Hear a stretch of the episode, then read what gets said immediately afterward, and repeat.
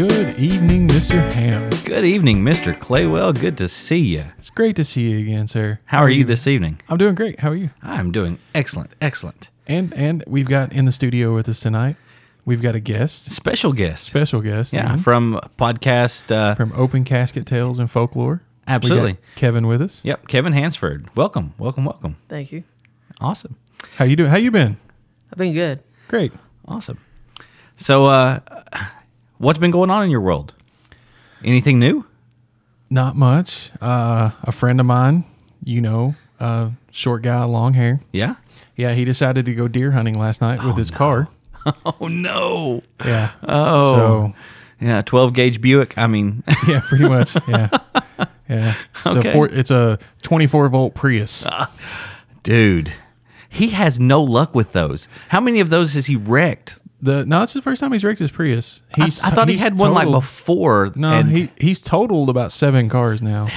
But I remember one time wrecking at the top of Hall's Gap and losing a chunk of his like rear end. that was a 4Runner. Okay. Yeah, yeah. He got sideswiped. he got sideswiped by another car and sent him rolling about uh, eight times Good grief. down the road up there. Yeah, Good grief. but he's okay. That's good. No, injuries. the deer? Is it okay? Uh, it Tasty? ran away. Oh, well, well, of course. Yeah. I mean, it was a Prius after all. So he said what happened was there was a car in the in the fast lane passing him, and the deer was in the fast lane. It jumped to avoid. Wait, wait, wait. I thought you were going to say that the deer was in the fast lane passing Well, it him a Prius. Prius. No, the the deer was standing on on the on the parkway in the fast lane, and a car pulled out to pass him, and the deer jumped to avoid the higher speed vehicle. Right. And when it came back down, it landed on his hood. Oh, So he didn't really hit the deer so much as it landed on him. I think I actually saw a photo of this on Facebook, and it did some damage. Yeah, it messed his car up pretty good. Yeah. So, but he's okay. Lord. He's doing good. Everything's fine. He's uh he's already looking for a new car just in case. A good deal. Good deal. So, was this the vehicle you guys were going to take across country? Yep. Oh, no! And that's coming up like in a couple of weeks, right? That's not too long off. Yeah. Holy cow! Wow. Well, we wish you luck, dude. Thank we you. wish Thank you you. luck. Thank you. awesome. So, yeah. Um, today, Right. we got a new member of the family. Uh, you were telling me. Yeah, It's yeah. a cute little, cute little thing yeah, too. cute little guy. Uh, miniature schnauzer. He's like nine weeks old. Um, we've named him Fritz. He's he's he's gonna be awesome already. I can tell. He's already got a lot of personality. How very racially stereotypical of oh, you. don't, don't do don't do that. but I just thought that it fit it. It fit his. I mean, just the look at him. I was like, oh, he's a Fritz for sure. Does he like clack his heels together and stand in attention? He for you? does. He does, and a little bow tie. Has a bow tie. Oh, yeah. nice. But yeah, yeah. He's he's he came home with us this evening. It's it's going to be interesting over the next few days. I'm sure. What, what did Harley think when he met Fritz? Well, um, of course, curiosity. Um, Fritz was like growling, like, and I was like, "Whoa, dude, calm down. You're gonna have to get like, you know, used to this guy." But uh, yeah, yeah, he's all right. He he was all right with it. oh, well, that's good. That's good. Yeah. Any- Anything been new going on with you, Kevin? Nothing new for me. Nothing at all. Nothing. Huh? Well, Well, well, I mean, you've got this new podcast going on. I've got the yeah. How long? podcast. You, how long have you been doing that now? Oh, I don't know. Probably a month. Awesome. Right on. How many episodes? I mean, you've got like four, three or four, something like that. I think I have three right now. Awesome, awesome. And a new one just popped up just a couple days ago, right? Today. Today. Awesome, excellent. And so the the the meat and potatoes of your podcast is more of like like ghost stories and folklore and legends and all that kind of stuff. Right. So this one that you did today, wh- what can we look forward to in it? It's got some monsters. Yeah, It's got some abandoned buildings nice, and an abandoned town awesome. and lots of ghosts. Now, do you keep most of your stories like local Kentucky stuff? I try to, but I want to venture out more. Oh, okay, okay, good deal. Sounds awesome. Yeah, Excellent. yeah, good deal. And it's a great thing that you're here tonight because we were wanting to talk about some Halloweeny kind of stuff, Hey, with it, some ghost stories. yeah, with the holiday So- coming up, So we hope you can lay one on us here in a little bit. I got one. awesome.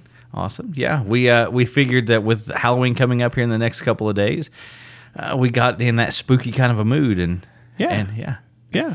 So tonight, So that's how- what we're going to talk yeah. about. We're going to do some, we're going to tell some spook stories and uh, And, and some legends and some folklore and yeah, maybe even some personal experiences. so Hopefully, we can entertain you guys. absolutely.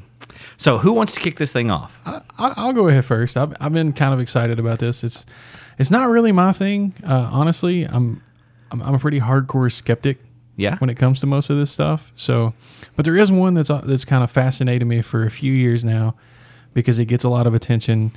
It's it's sort of local, Okay. and uh, I thought I would like to talk about Waverly Hills Oh, Sanatorium the notorious Waverly Hills. up in Jefferson County around Louisville. and uh, what kind of good ghost story is- is there without some history? Absolutely. Right. And history is plentiful when it comes to Waverly. Right, exactly. And I, I was doing some research on it, and I found out quite a bit of stuff actually. So the first thing I kind of struck my fancy about the whole thing is uh, it's Waverly Hills Sanatorium. Correct. What's a sanatorium, Right? right? And there's a sanatorium and a sanitarium, What's the difference, right? right? Yeah. I was kind of curious, so I, I, I had to look that up first just to satisfy that that part of my mind. And if anybody else out there is curious, a sanitarium and a sanatorium are basically interchangeable terms. Um, they come from the basic same Latin roots. Uh, a sanatorium is a facility for long-term care of chronic illness. Is that okay with it? Sanitarium. That's sanatorium. Torium. Okay. Right. Uh, sanitarium means basically the exact same thing. the The biggest difference is in America, sanitarium came to be have the connotation of being a care for mentally ill people. That's kind of what I was thinking. Uh, We But were thinking more sanatorium, being more um, illness based, like like viral illnesses or whatever, Right. and then the sanitarium being more mental illness, Right. So, And that's that's but that's kind of an American thing. That's not really the the meanings of the words, but that's kind of a, a local. what we've that's, our yeah. cultural definition of them. Okay, Uh, but anyway, so Waverly Hills, originally the land was purchased by Thomas H. Hays, oh, sorry, Major Thomas H. Hays in 1883 for his family home. He knew that this was going to be pretty far away from any existing uh, infrastructure, so on his land he wanted to build a school. okay, So he built the school uh, on Pages Lane, and he hired a woman, Lizzie Lee Harris, to be the teacher at his school for his children. Miss Harris had a fondness for a series of novels called the Waverly Novels by Walter Scott. So she called her school Waverly School. so this is where Waverly comes from in the term. Oh, nice. Mr. I was wondered that. Yeah, Mr. Hays liked the sound of that. He thought it was a very peaceful sounding name, and he wanted his land to be a place of peace. So he called the property Waverly Hills. I like it. I like So- it. Yeah. So that's where that came from. Now, originally it was spelled L E Y, Okay. and at some point throughout the years, that spelling has been changed they just dropped the e to drop the E, Yeah. so it's just L Y. Nobody really knows exactly when or why that happened, but it just kind of one of those things that changed over time for some reason. Okay. Um, so that's where all that started out from. Now, as far as what we think of today as Waverly Hills Sanatorium, Yeah. The the big complex. the the big the the building itself um, was a in the early 1900s um, because of the local geography and everything of Jefferson County. right. It was just like a perfect breeding ground for the tuberculosis. The moist Right. the river there and the wetlands around it Okay, was just like the perfect area for that kind of thing to To just flourish. to flourish yeah. so there was a pretty big outbreak in the area of tuberculosis in uh, early 1911 louisville that's right louisville That's the way. It's not Louisville no, or Louisville, Louisville Louisville. began to make preparations to build a new city hospital. The hospital commissioners decided that in the plans, they would have no provision made for admission of pulmonary tuberculosis patients. Well, I mean, you got to figure in the early 1900s, tuberculosis is one of those diseases they still hadn't gotten a really good handle on. Right. So if they were ha- would have put something like that in the provisions, they were basically opening the door for epidemic outbreak. Yeah. You're, So- you're infecting already sick people with something else. Absolutely, probably- Probably, going to kill them. Right. So the county uh, went ahead and created a $25,000 grant to erect a hospital for specifically the care of advanced cases of TB. Okay. The consumption hospital. In August 31st, 1912, all TB patients from the city hospital were relocated to temporary quarters in tents on the grounds of Waverly Hills, pending the completion of the hospital. Okay, so they bring Building. these terminally ill patients and put them up in tents. Put them in tents wow on the property That's crazy. before they've even before they've even completed the structure of the building. okay. Yeah. In uh, December of 1912, uh, the hospital was open and took in the care of another 40 advanced cases patients. Two years later, in 1914, a children's pavilion added another 50 beds, bringing the total known capacity to around 130 patients. Okay. The children's pavilion now is a bit of a unique situation. Uh, it was not just for sick children; it was also to house the children of patients Who were terminally ill who- themselves. who were ill themselves. Right. So, I mean, The- just just the sheer magnitude. I can't even imagine. Get my head wrapped around. You- Mom and dad are so ill that I have to go here with them while they get treatment and stay in this facility where other people are sick with this disease that I can possibly catch. I can't wrap my head around that even. It's crazy. so the the goal of this place was that they were going to add a new building every year to continuously grow, so that they would have more beds available than what they currently specifically required. So they were trying to keep growing so that they could make sure that they could meet Yeah. the, the future demands of the illness that at the time they saw no end for. Right. Due to the constant need for the repairs on the original wooden structures, uh, they decided that you know this is getting too expensive to upkeep these older buildings. We need a more durable space, and frankly, we need more beds. So they were uh, turning away people because of lack of capacity. So in 1924, so this is 12 years later, Right. they started construction on a five story building that could house more than 400 patients. Holy cow. Yeah. The new building opened two years, roughly two years later, about two and a half years later in 1926. Um, but in 1943, when they discovered streptomycin, and that started, streptomycin, by the way, is the the cure Right. for tuberculosis. So when that was actually discovered, it started bringing the number of patients down gradually more and more and more until they didn't need such a large facility. And all of the remaining patients were transferred to Hazelwood Sanatorium in Louisville, and Waverly Hills was shut down in 1961 as a TB Right. care facility. Right. Okay. so Now, now that we have, of, that's a little gonna bit of the backstory. Of, now that we've got some groundwork laid. So, for, so you know, for forty or I'm sorry, fifty some odd years, this place was undergoing constant construction, increase in size, increase in capacity, the care for more patients, and just the it, and where, where it started off from was these people living in tents outside that were already fatally ill. Right. So I mean, you're looking at the level of care that they expect to give here Right. from the start Absolutely. it's it's very obvious a place that people are going to go to die. oh my goodness, yeah. Now, to add a little bit to the story, this is something I didn't know. Um, in 1962, the facility was reopened as Woodhaven Geriatric Center, which was a nursing home that primarily treated patients with uh, advanced stages of dementia and mobility limitations, and some severely mentally handicapped people. Wow.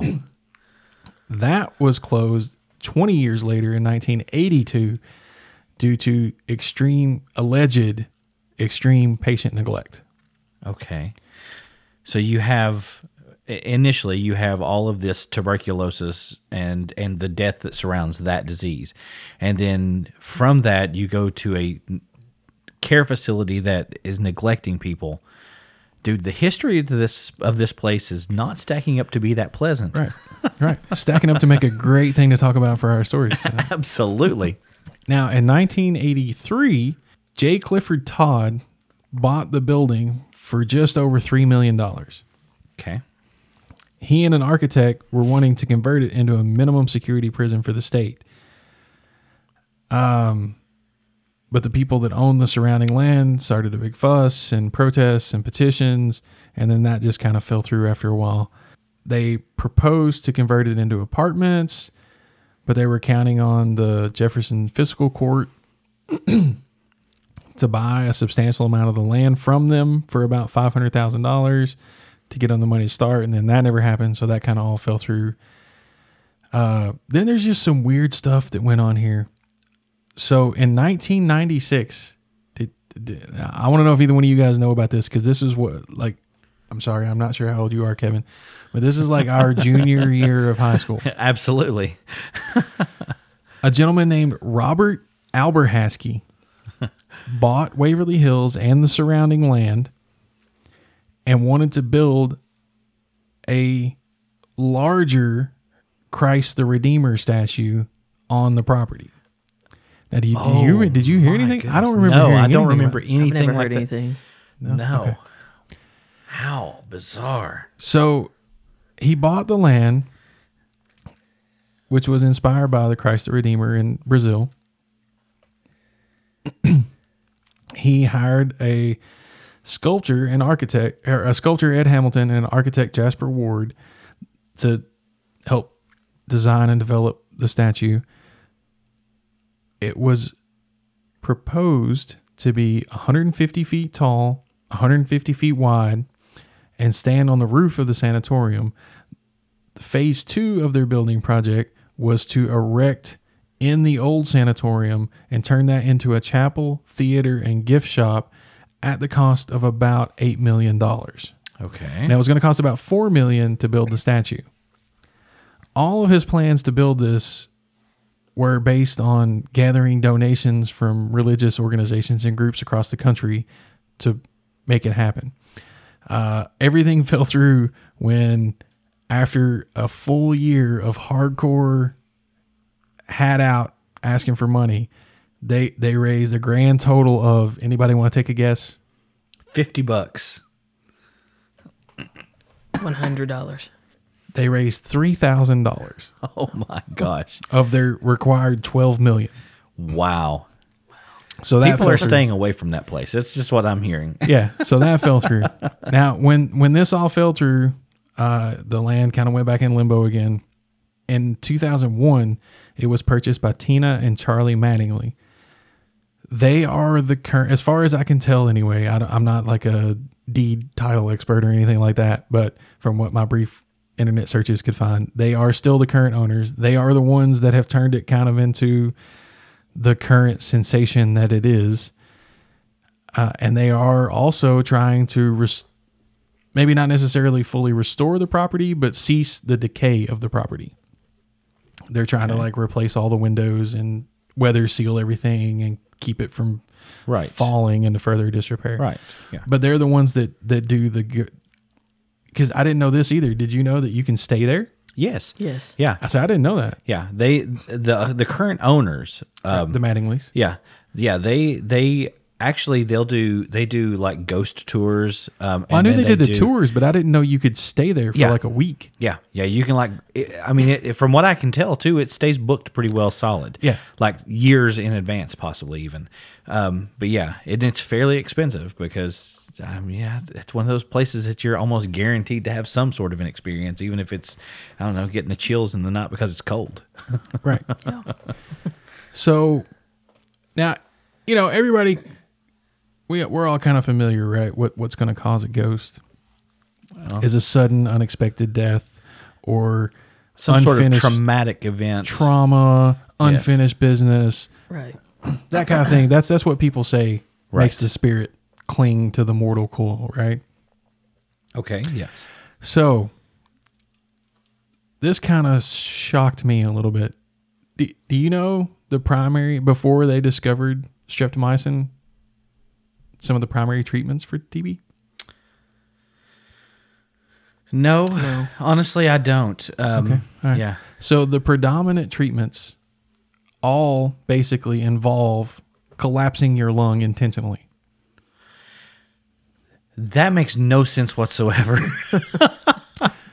Well, it, it stems from a story that came out of antiquity that a soldier who was punctured in the side by a sword, who had suffered from tuberculosis and had his lung collapsed, in the process of recovering from his sword wound, also Recovered recovered, from the tuberculosis. Huh. And there is a there was a little bit of at the time, you know, we're talking early 1900s, so this isn't exactly the golden age of science just yet um, there was some theories that showed that the lesions that the TB causes in your lung, when you're breathing, those those expand and tear. Okay. So the thinking was that if they collapse the lung, the, that you would stop ripping those holes further and further open, giving them time to giving heal. them time to heal. Wow. So that was one of the treatments. Some of the other treatments would involve putting a deflated balloon into your lung and inflating it. Effectively uh, stretching, Yeah, The lung? uh, which I don't quite understand that given the other theory, right? but it was just another treatment that was tried and tried here at this facility. Some of the other things were I'm not sure what these are, but it was some kind of bead that they would fill your lung with, like a. I don't, it it it they're listed killing, exactly. They're killing people with treatments. yeah, and brutally torturous treatments. Oh my lord! I mean, can you imagine somebody intentionally collapsing your lung No, and not being able to breathe? Not some- even, not even close. Right. Some of the other things involved electroshock. I don't know how that's supposed to treat TB, but electricity was the wonder all, wonder cure all for the Yeah, day. Yeah. Yeah. Also, they would place heavy sandbags on people's chests Again, probably stopping the lung to lung, try to stop lung from, expanding. From yeah. expanding, yeah. Uh, but all of these treatments were horrifically painful, and as we all know, basically not effective. Right. Right. Yeah. and a lot of these patients died and some of them from the treatments themselves now the numbers okay are a little bit all over the place because there was so many different you know you go back so far that records aren't really that detailed and then the change of ownership and the change of the operation of the facility but all told from what i could find verified uh, the number of people who died in this building is in excess of 6,000 wow. over the course of uh, 80 some years. Okay. Wait. Wait. Wait. Say that one more time. The number of people that died in the building. Yeah, on the grounds in the Okay. in the building or on the grounds. You said six thousand. 6,000. Okay, that's a very conservative number. From Well, what I had heard, was that's- much much higher. That's verifiable. verifiable. that's okay. verifiable. So these are the ones that they we've got a documented. Right. And that's what I'm saying that that's the low number but that's the number that they can document. Yeah. The Because- high number I'd heard was more like sixty three thousand. Right. Yeah, the, the numbers That's are all over the place. Yeah. But but like I said, that's just the ones that they can go back and find the paperwork for. And and some of them they were you know from the early 1912 19 I mean they didn't Right. Those They didn't- records just didn't survive. Right. You're So you're absolutely right. Absolutely right. And then some people, like originally, were in tents on the grounds. They weren't even in the building. So, d- did they even bother keeping records on those people? Very the true. children who weren't admitted because they were there simply for their parents are records kept on the. I mean, I don't know the numbers, but Right. verified six at least. At l- the minimum number is six thousand. That's cr- that's insane right and that's there for by one itself. building. Yeah, that's by itself. That's Right. that's crazy. Right. Yeah. That's for one building for the for the time span of roughly 70, 70 some odd years. Right. Holy cow. Right. So, you know, you got brutal, brutal, painful, torturous deaths. Because even even okay, even if the treatments weren't painful, even if you declined all treatments, Right. the disease itself is horrifyingly painful. right. You're- I mean, your your lungs You're- are literally ripping themselves to pieces. and, and you're drowning. yeah. And yeah. Yeah. So Waverly, I mean, it's notorious for being like the most haunted spot pretty much on the planet. Well, Um, in Kentucky anyway. For, Well, I mean, it, it's it's one of those that has a reputation. No matter where you go, people know Waverly because it Right, is agreed. Yeah, I mean, it is, and uh, the the, the amount of suffering and and things that took place there, I can see why. Right. So let's get let's get into the ghost part of the ghost stories. right? Awesome. so Sounds here's some of the, here's some of the specifics. Uh, if you're brave enough to go spend some time at Waverly Hills, you may encounter. I'll start with the two most specific, famous ones. Okay. So now that Waverly Hills is a tourist attraction and is reportedly the home to several ghosts, I'm just going to talk about a couple of them. Uh, there's there's consistent stories that have come out as people have gone through and visited. Uh, one of the tales is about a little boy who has come to be called Timmy. He I've heard of the, him. the of legend is that he's about six or seven years old and he died at Waverly Hills but has not moved on. Right. And the the thing with Timmy is he loves to play with balls. Mm-hmm.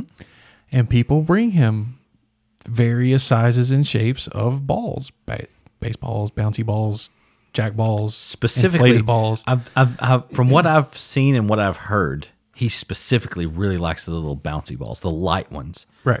Yes. Well, you know, spectral energy is hard to manipulate physical matter, so the lighter, the better, the easier for him to play with. Exactly. Naturally. It's, it Yeah. makes sense, right? Naturally. You know. but people bring the balls and they lay them on the ground, and you can see them sometimes seem to move on their own, uh, with no discernible outside interference with them. Now, of course, critics, critics, critics, Yeah, those and things. skeptics. Those two things combined would be a critic. Uh huh. New word. New words. Coined. uh, such as myself, I, I will say I do consider myself a skeptic when it comes to most of this stuff. It even in, unless you're there yourself, and sometimes Right. even if you are there yourself, you have to wonder like, is it a an uneven floor? Is there a draft? is You're right. something else going on there? Because I mean, do you really believe that a ghost boy is playing with a ball?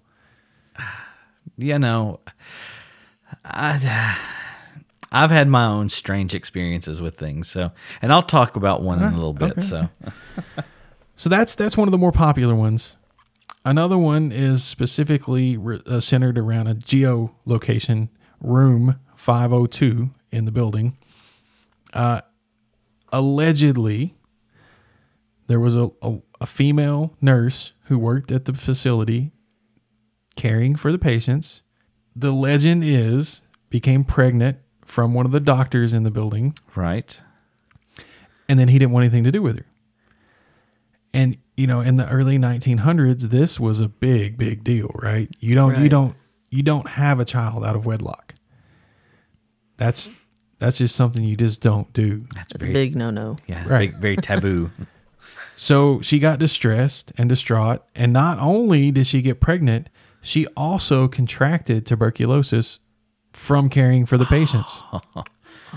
which could possibly pass on to the unborn child, which ah, just So It's a in spiral. in all of the, you know, the child, the unwed, the disease. What am I going to do? She just couldn't take it anymore, and she jumped out of room out of the window in room five hundred two. Okay. And to this day, So that's a five five story plunge. yeah, fifty feet. Yep. To this day, though, supposedly, you can see Nurse Mary Lee Jumping standing in the standing around in room 502 distressed over what she's going to do now some people claim she didn't jump that she hanged herself I've heard that. I've heard I've heard three different versions of that story. I've So- heard jumped from the window, hanged in the room, and that was the room where I also heard that was the room where she decided that she was going to end it and um, jumped down the elevator shaft of the building. i mean Yeah. it's not really documented well what exactly happened to her Right. or was she threatening the doctor to go public and he decided that he wasn't going to have it anymore This is possible as well. Nobody really knows. But allegedly, you can still see her in room 502.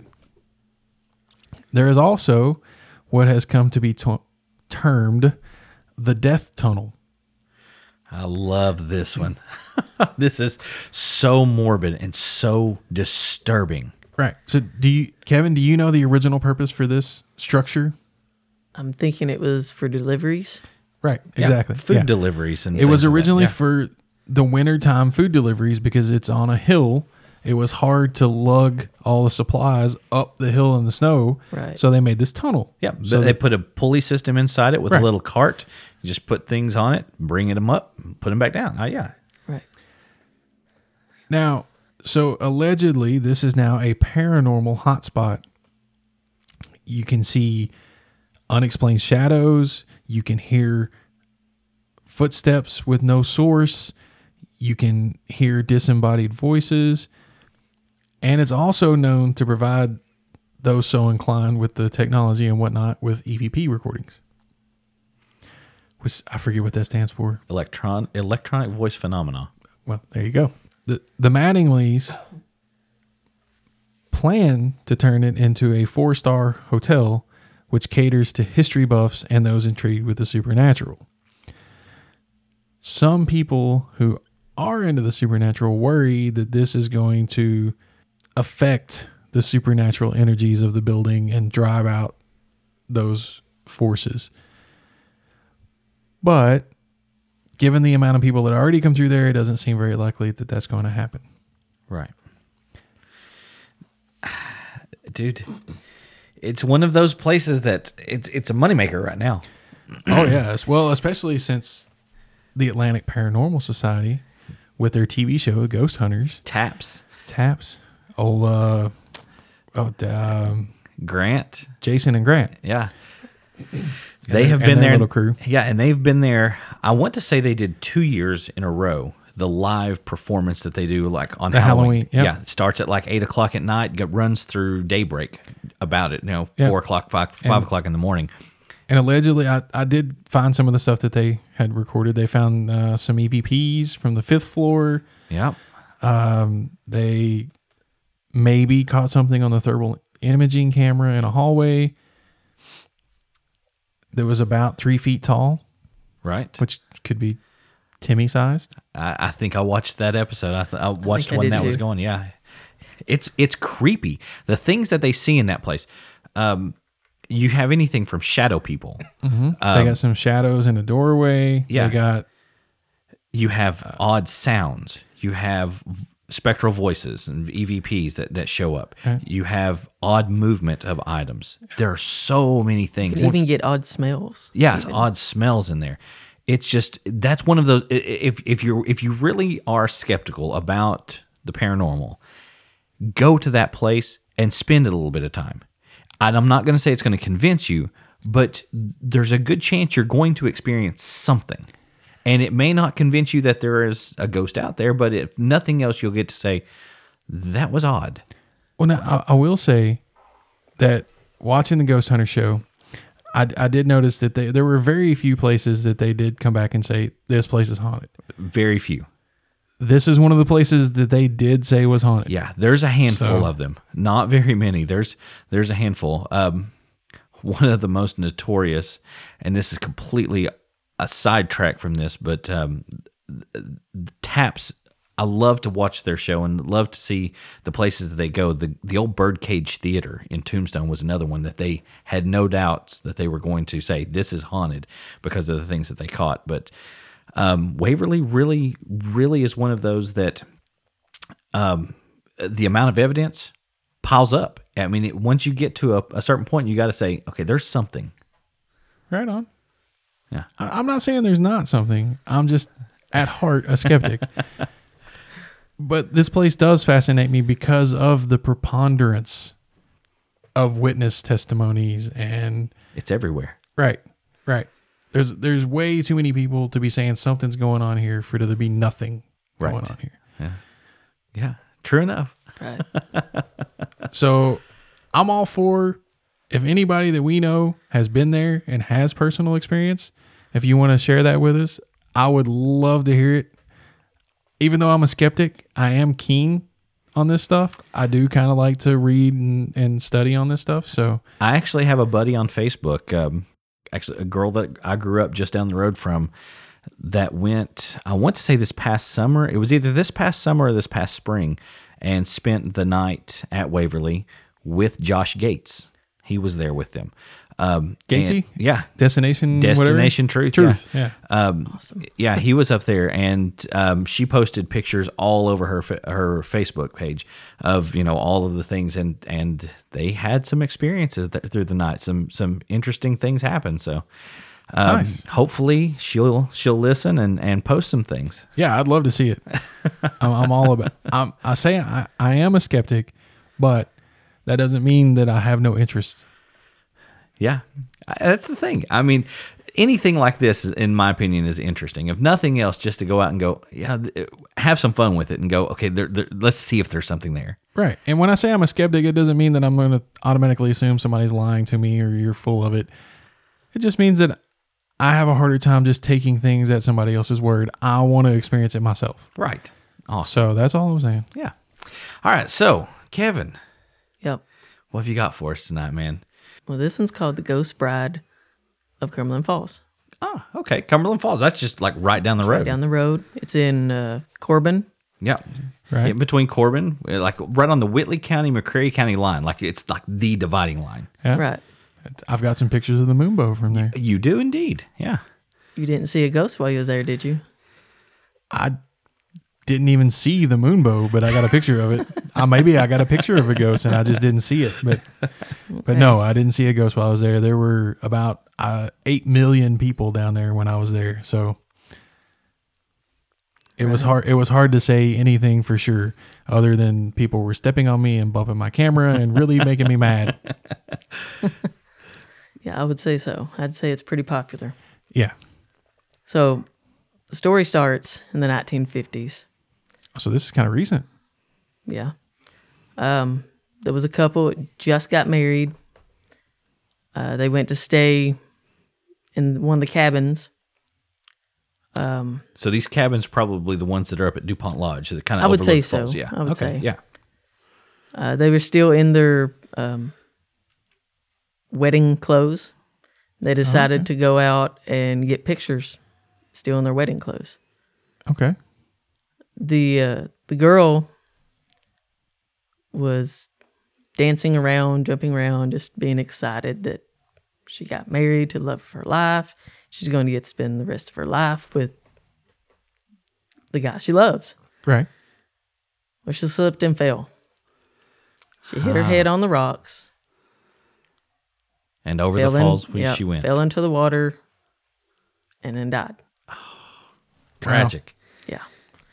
And nowadays they say that you can see her on top of the cliff.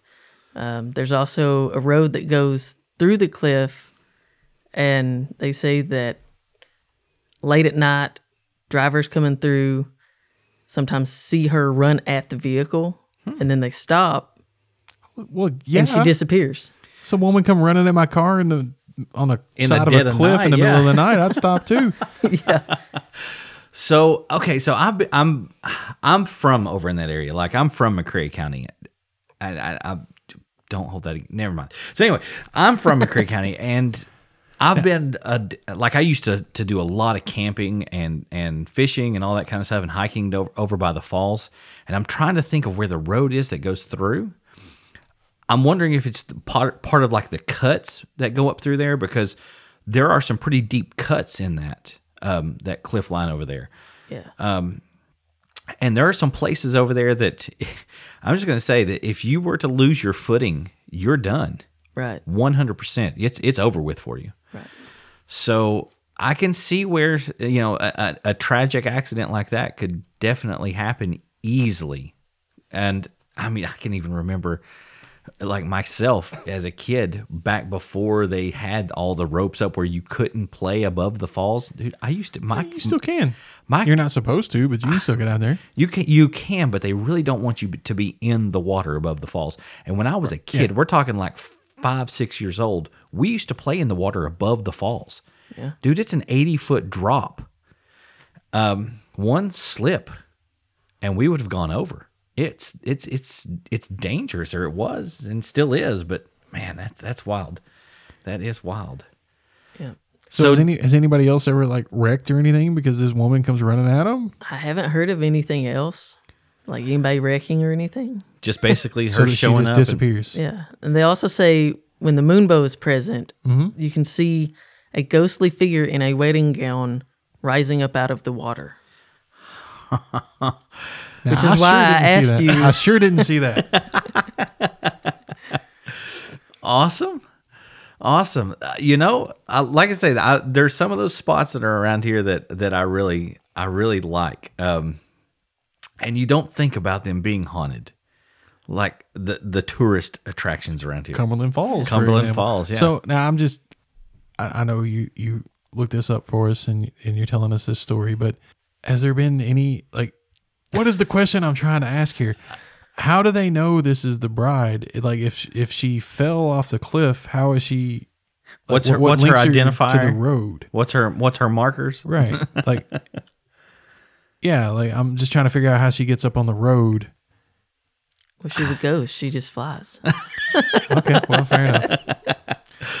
I walked Okay, right so into now- that one. So uh, okay, so um, I'm going to expand on it a little bit because there's a few things that I've heard also, not necessarily about the falls itself, but about Dupont Lodge, um, which is the hotel above above the falls, which is where these cabins are are um, located.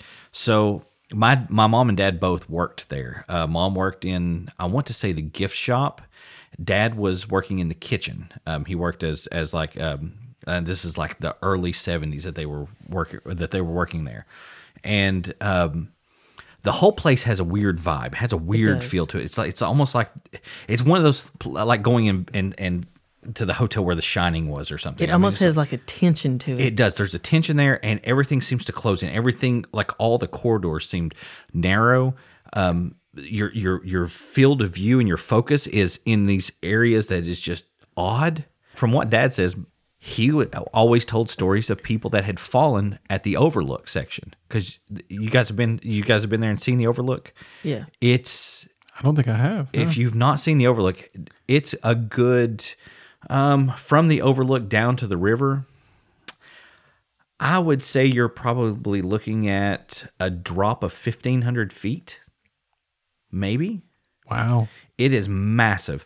Um, now of course it's not like looking straight down at the river. You're looking kind of at an angle. But i mean it's a steep steep cliff that's right there at the overlook. And he's told stories of people that have fallen off of that and that they are supposed to still haunt the hotel and um, just all kinds of, of creepy things that revolve around dupont lodge hotel. And i mean it, like i say i've been there quite a few times. The place gives you the creeps. It really does Now I've got a story on that. okay Me, my mom, my dad, and my stepson went one Sunday to eat at the the lodge. at the lodge yeah I took my stepson to the bathroom because he's four. uh-huh My dad came in after we walked in. right We were in the bathroom and he felt a hand touch his shoulder. And I he mean, turned around and there's no one there. Yeah, We were the only three in the things bathroom. Um, we had whenever I was in high school, I was in ROTC a couple of years, and we had the um, uh, what do they call the military ball? It was like the formal dance that they have for ROTC there, um, and they hosted it at Dupont Lodge because they have this big banquet hall and all that kind of stuff there, and. Dude, like there was there was a few of us that just kind of left and, and and left the party and just kind of wandered around the, the grounds. Right. Dude, I'm telling you, it is creepy. That place will will give you the heebie-jeebies. Yeah. So so what you're saying is state troopers don't have poles, but uh, ROTC. ROTC has balls, but Okay. state troopers do not. No. I got you. Awesome. Yeah. Um. Yeah. I wouldn't think of of that area as being necessarily the- like, especially the falls, the falls itself. But The now, place like, is so beautiful. It is, it's gorgeous. Yeah. And then you have tragedy like that. absolutely It's crazy. Um. My one of my best friends in the world, David Wilson, lives out in Montana. Right. Um. There was He someone. lives like on a big chunk of ice, right? By the way, I, that son of a gun right now is in Hawaii. Yeah, I know, Have you thing, seen yeah. that? Oh, God love him. He he posted a picture earlier that looks like um, a scene from Lost, and he's like, "There's got to be a hatch around here somewhere." I was like, "That's pretty good." Nice. so um, anyway, as I was saying, David, um, he used to work for the whitewater rafting crew that that, that takes you down river Oh yeah. the- there was yeah. a there was a guy that went over the falls um, that and it was days before he was found. Unfortunately for dave they were the guys that found him the the, the raft guides. He was up on like washed up on a rock and guess who they left behind? Who? good old dave. Left him behind Oh, with this Poor dead Dave. body Poor Davis. for like half the day because the the the raft trip downriver is a half day trip and there's no like contact with anyone until you get back to the boat. So um yeah, so they're they're like, "All right, Dave, we're going to tie your kayak up here to our boat. We're heading on down. You got to stay here. We're we'll send back someone to get you with this guy." And Oh, that'd be creepy. yeah. No I- thanks. yeah. I'm going. I'm going with you guys. Yeah, Dave said that was one of the worst days of his life, just I sitting there with a imagine. with a, the, the, a dead body.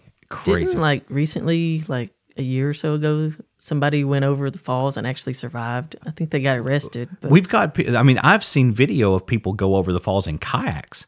like crazy. it's considered a class five rapid. Yeah, People can run it, and there's a standing wave right at the top of it that they surf, and then they'll flip around and go over the falls, eighty foot drop, and and live to tell about it. People have gone off it in barrels. It's it's crazy. Yeah, it's insane. I think it is illegal to go over it though. It, it probably is. I think they arrested the guy afterwards. I I don't doubt it. They should have. He was crazy. Yeah. They should have put him, locked him up. I mean, menace to society. Thrill seekers. Yeah, God love them. So, my turn, right? Let's hit. What what what have you drug up from Arkansas? Okay, so um, Arkansas is a beautiful, beautiful, beautiful place, right? You have the Ozarks, beautiful mountains. Um, and years ago, I used to work for the big box store that has a headquarters in a little town out there in northwest Arkansas called Bentonville. yeah. whenever I was went into management for them, they sent me to Bentonville uh, for two weeks for training. I had the first week in uh, was working in the no, not in the lab. First week I was working in like operations. Then the second week it was in the lab. When you get to class, that what they do is Well, they're Back- doing their own genetic modifications now. pretty much, pretty much, pretty much, yeah. Photo lab, photo lab. I was learning. how, I was learning how to, Oh, okay, to, okay. to print and, and you know photographs. I got you, I got you, okay. Okay, so um, when you get there on your desk, they had a pile of film and cameras, like little like disposables and things like that. Little digital camera. They had all of these things, and they're like, use these over the next week to two weeks, and then when you get to the lab section of it, this is the film you're going to develop. And we're like, awesome. They gave us like 110 film, 35 millimeter film. We had a 126. Have you ever seen a 126? No, but We I've had- seen the other two you just said. We've had we had disc, the old disc film. We had, I mean, we had all kinds of. Now, mind you, this was ni- uh, 2004, so we're talking about the the birth of digital happening right at that point. I was just getting ready to ask, what's film? Yeah. So I'll show you sometime. I've got some of it at the house. It's like hung up on the wall in a picture frame. It's like historical stuff, you know. Oh. Okay, so so anyway, I thought it was just the stuff that gets on my windows when I don't clean them. It's a dinosaur, I believe. what it's when Harley licks my windows. I get a film on. Right? Yeah, the film. Yeah. Okay. So anyway, um, give us this pile of film. They said go out and use it. Um, the only day that they gave us off during the two weeks was Sunday.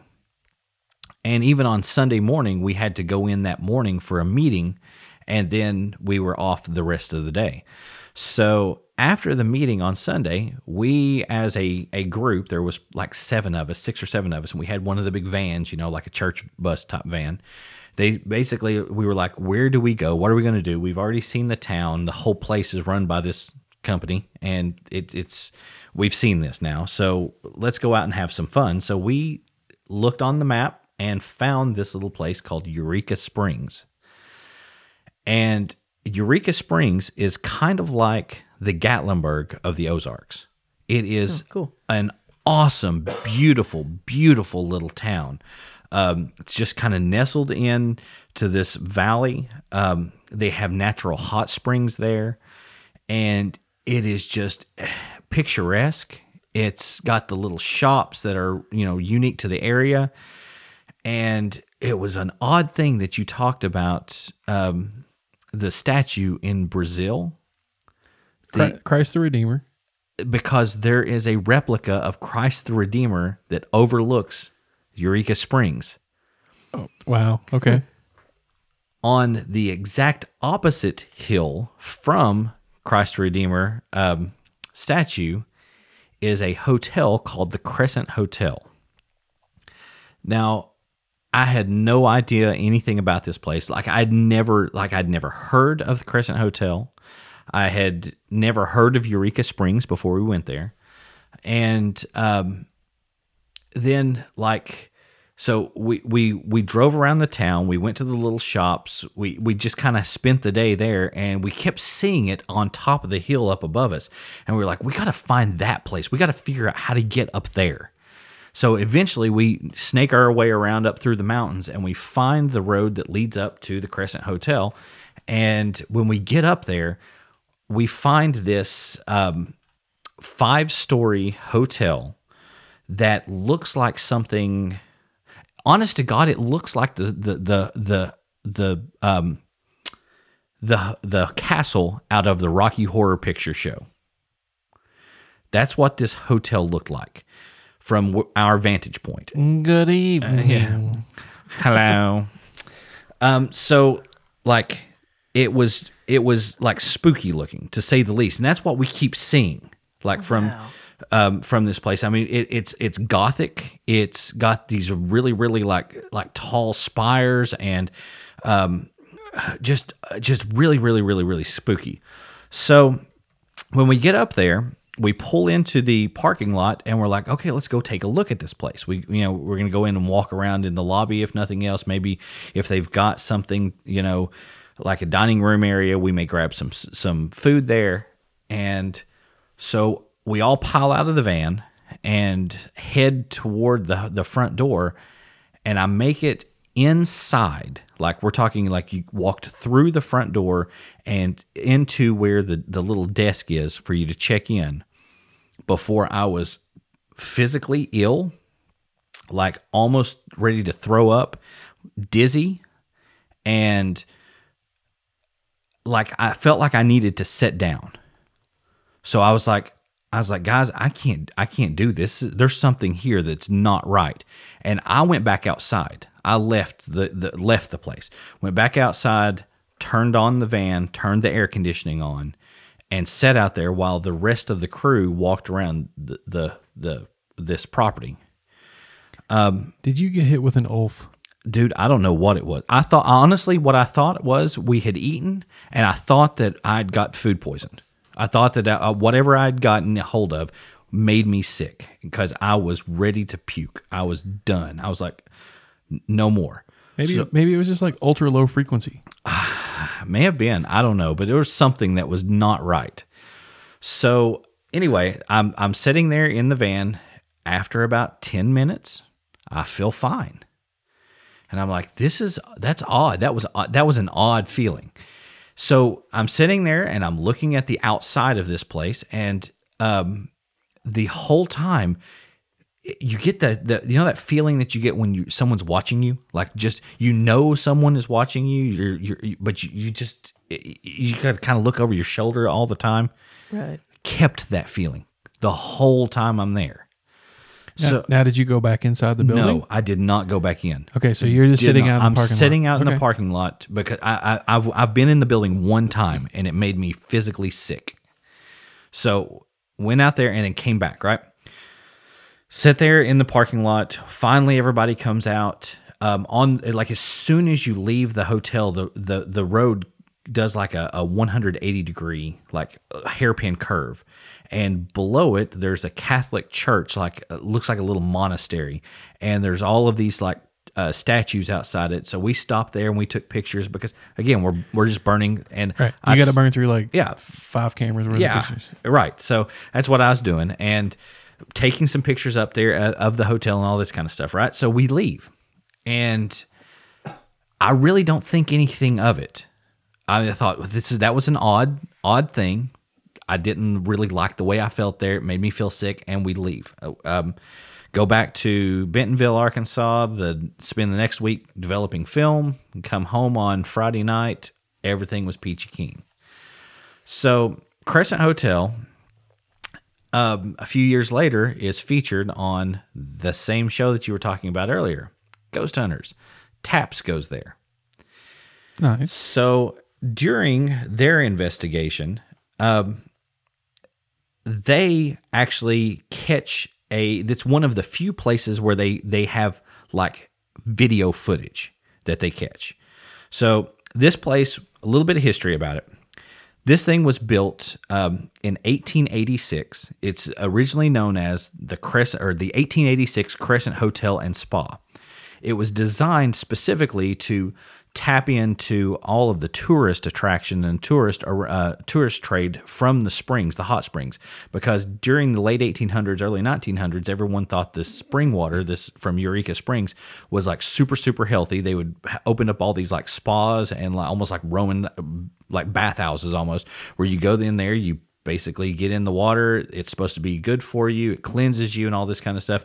Had healing properties, and they thought if we can can somehow uh, you know tap into not necessarily having the spring itself up on the hill, but overlooking this really pretty little town, and we'll be able to house the people coming. Right. Everybody that comes in here, we can they can stay here They can stay here, go down to the hot springs, and go and, down that's to that. the yeah. springs for their treatment. And that's exactly what they thought. If we can do that, no problem. So during construction of this thing, it takes two years for it to be for it to to to get built. Um, one thing that was interesting was the whole structure on the the base of the whole structure is made of limestone, and we're talking like it is a um, the limestone itself has got a highly uh, it's it's highly conductive. So that was an odd thing to start with. The fireplace inside it is made from giant chunks of this limestone that was quarried out, brought up to the top of the mountain, and built. So, um, this the the um, the whole place has was designed almost to to use the term that that that Egon built or you know Egon used was built to like focus and channel supernatural energy. It's kind of what it does. So what you're saying is they don't build them like that anymore. They don't build them like they they never built them like this. Okay, so um, w- during the construction, the two years that it was being constructed, um, Irish masons were the ones brought in to do this work. One of them falls to his death during the uh, during the construction. Um, from the fifth floor, lands on a, a terrace on the second floor and dies right there. Um, that room is two uh, room 218 there's always paranormal activity that's associated with that room the third floor has a well we'll get to the third floor in a second so um, you have that that's going on and then you have um, the the the hotel itself was not always used as a hotel after a little while of, of being a hotel, I, I want to say it was like 1923, 1924, it closes down. They reopen it as like a um, dormitory for girls for one of the girls girls college during the semester, like while college is going on. During the summer, they open it back up as a hotel. They just kind of flip flops back and forth. Okay. So it's kinda like a seasonal keep, holo- So they holiday. can keep occupancy. Right. all okay. year round. Because, you know, Arkansas, it, it, it gets fairly cold there.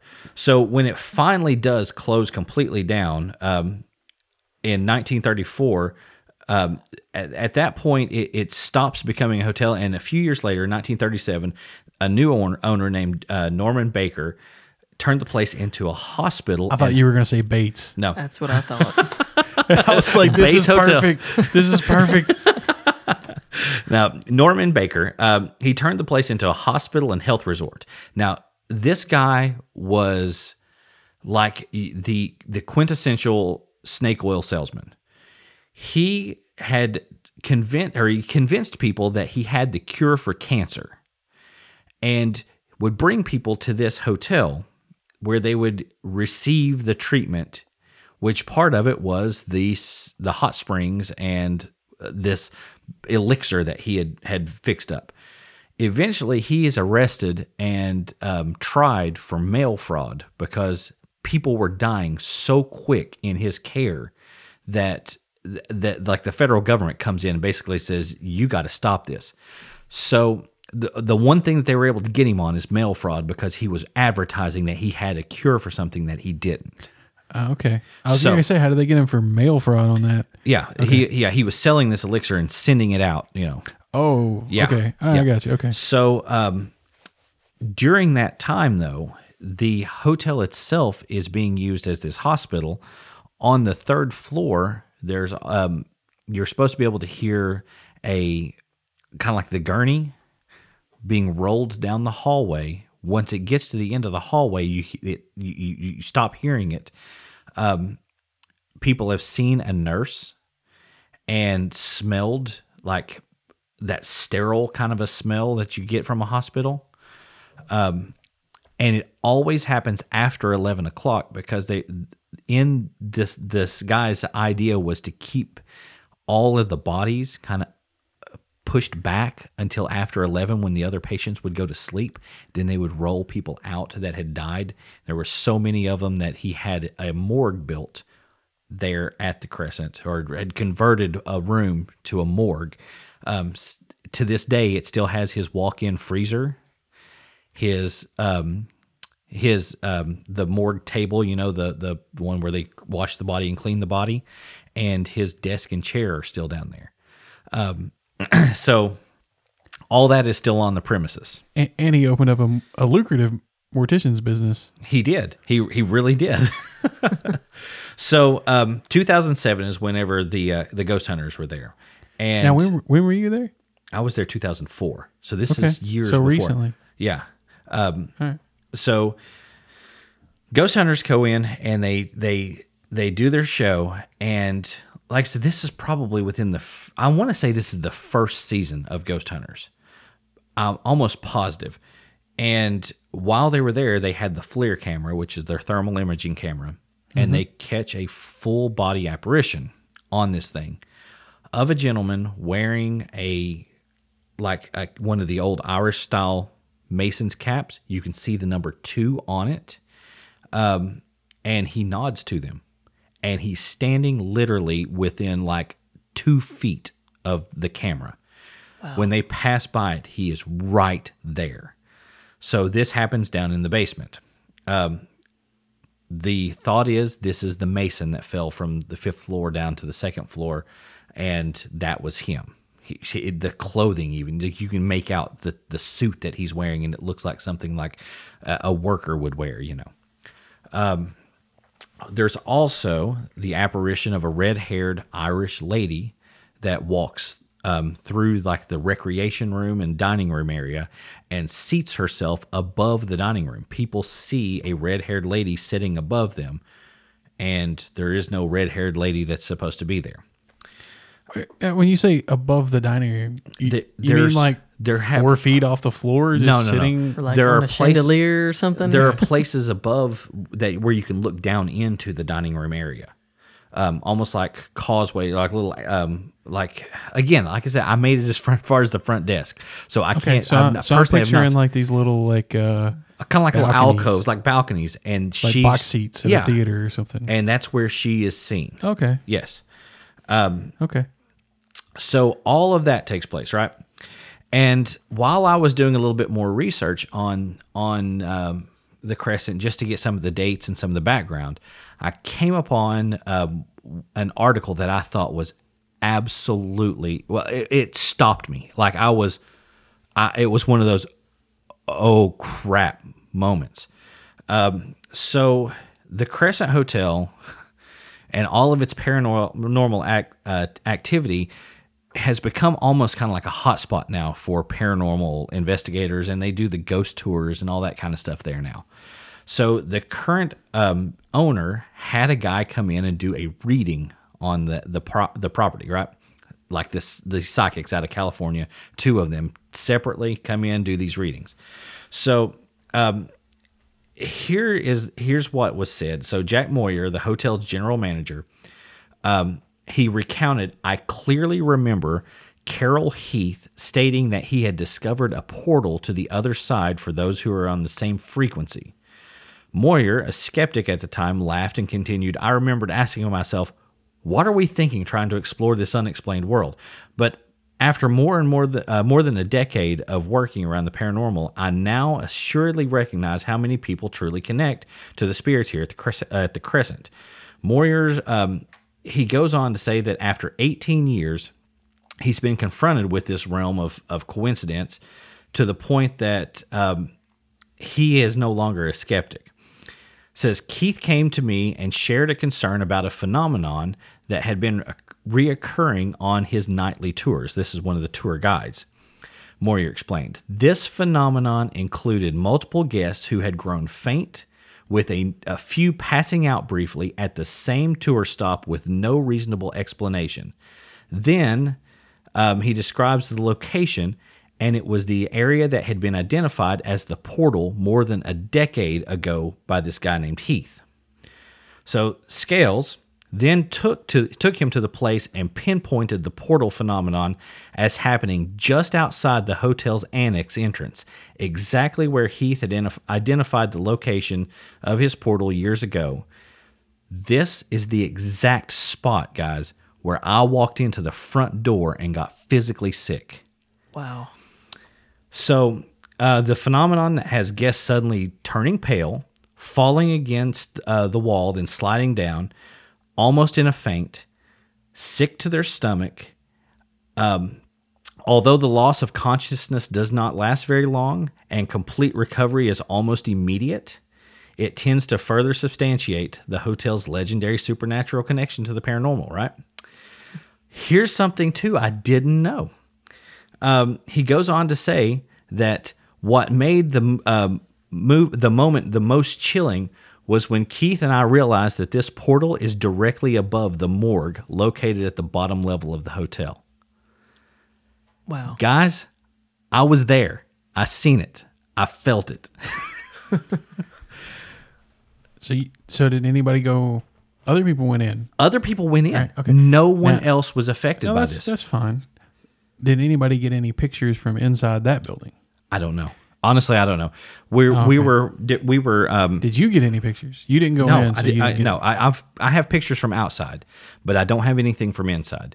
Um, when we got in, when I made it inside the front door, um, it's it was it it's almost like something out of the 1800s. Um, it's like there's a big fireplace. Um, it's got like there's furniture sitting around. The desk itself looks like something out of um, I don't know, like something out of the Wild West almost, like where you'd go in and check your mail and stuff. It's it's just it's it's that kind of a place. And like I said, I made it as far as that place right there. The the I made it to the front desk, could see where the the like the fireplace and all that, and then was back out the front door. I was done. I was sick. Interesting. So, yeah, that's that's my like I guess grays in the, in the paranormal. So so you recommend if anybody is sensitive that they don't go to the Crescent Springs Don't Hotel and don't go the to night this there. entrance. Don't stay the night Well, there. well, just I don't mean, go to this entrance, right? Yeah, I'm, I guess. Like I said, I didn't go to anywhere else in there. I, I went to the front door, uh, just inside, and then back out to the car or to the van because I, I couldn't handle it. I mean, I was I was I was physically ill. What, what about you, And- Kevin? Oh, sorry. I'm sorry. uh, the The odd thing too. So this article that was um, this was written October 26th, uh, 22nd, 2015. So this is nine years. No. Yeah, Twelve. 12 years after I was there. Right? 2004. Yeah. 11 years. Yeah. 11 11, years. after I was there. I, I looked this up over the last couple of days and saw that and was like, and I, I even told, like, I stopped and I, I told Ashley, I was like, oh my God. I was like, do you remember what I was dealing with whenever I told you about Crescent Hotel? She's like, yeah, you got like sick at the front door. And I was like, read this, read this. And like, she was like, oh my God, really? I was like, I told you. That, that's pretty crazy. It's weird. I gotta say, I've never con- I, that I can think of. I've never had any personal experiences like that at all. Yeah. What, what about you, Kevin? You ever had any? Have you ever had encountered any anything like that in your personal life? Nothing that good, but I have, yes. Oh wow, okay. Tell us about it. Um, I've If- had if you a, want, if you want to. I'll tell you one. Okay. I had a ghost hunting group, and we went out to Nancy to the battlefield. Um, the blacksmith shop's supposed to be the most haunted, so we went out there. Now We- this this is Mill Springs, right? Mill Springs, Battlefield. yeah. Yes, Okay. out in Nancy, Kentucky. Um, we went to the blacksmith shop where it's supposed to be. They have a plaque telling you you're at the blacksmith shop, and they have some history on it. Uh, my group decided let's just sit here and ask some questions. So they asked, "Is anyone here?" And I kid you not, on the recording, there's so, a voice. So you were looking for EVP. yes, Okay. there's a voice that says, Get out. We didn't find this till later.